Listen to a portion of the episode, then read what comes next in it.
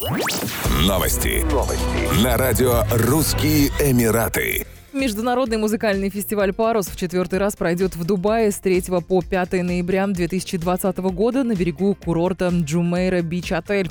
Событие станет историческим не только для Объединенных Арабских Эмиратов, но и для всего Ближнего Востока – поскольку «Парус» станет первым крупнейшим музыкальным фестивалем в регионе после глобального карантина. Организаторы совместно с властями Дубая приняли беспрецедентные антивирусные меры, чтобы гарантировать безопасность всем зрителям, артистам, сотрудникам и специальным гостям фестиваля.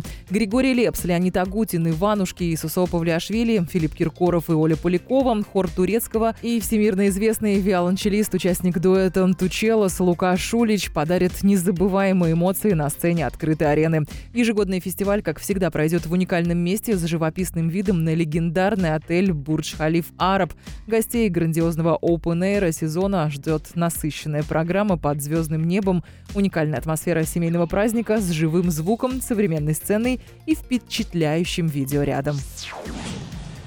Министерство здравоохранения и профилактики Объединенных Арабских Эмиратов одобрило проведение в стране третьей фазы клинических исследований российской вакцины от коронавируса «Спутник Ви», сообщил Российский фонд прямых инвестиций.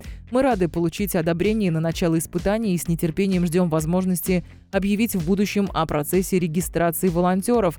В рамках третьей фазы клинических исследований вакцины «Спутник Ви» мы планируем в ближайшие месяцы исследования в нескольких других странах, отметил глава РФПИ Кирилл Дмитриев. Испытания пройдут при поддержке Pure Health, ведущего поставщика лабораторных услуг в ОАЭ, а также под контролем Департамента здравоохранения Абу-Даби и Министерства здравоохранения и профилактики.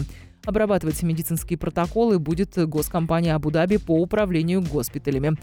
Испытание в ОАЭ является частью третьей фазы испытаний вакцины. Результаты первых двух этапов показали, что стабильный гуморальный клеточный иммунный ответ был достигнут у 100% волонтеров без каких-либо серьезных побочных эффектов.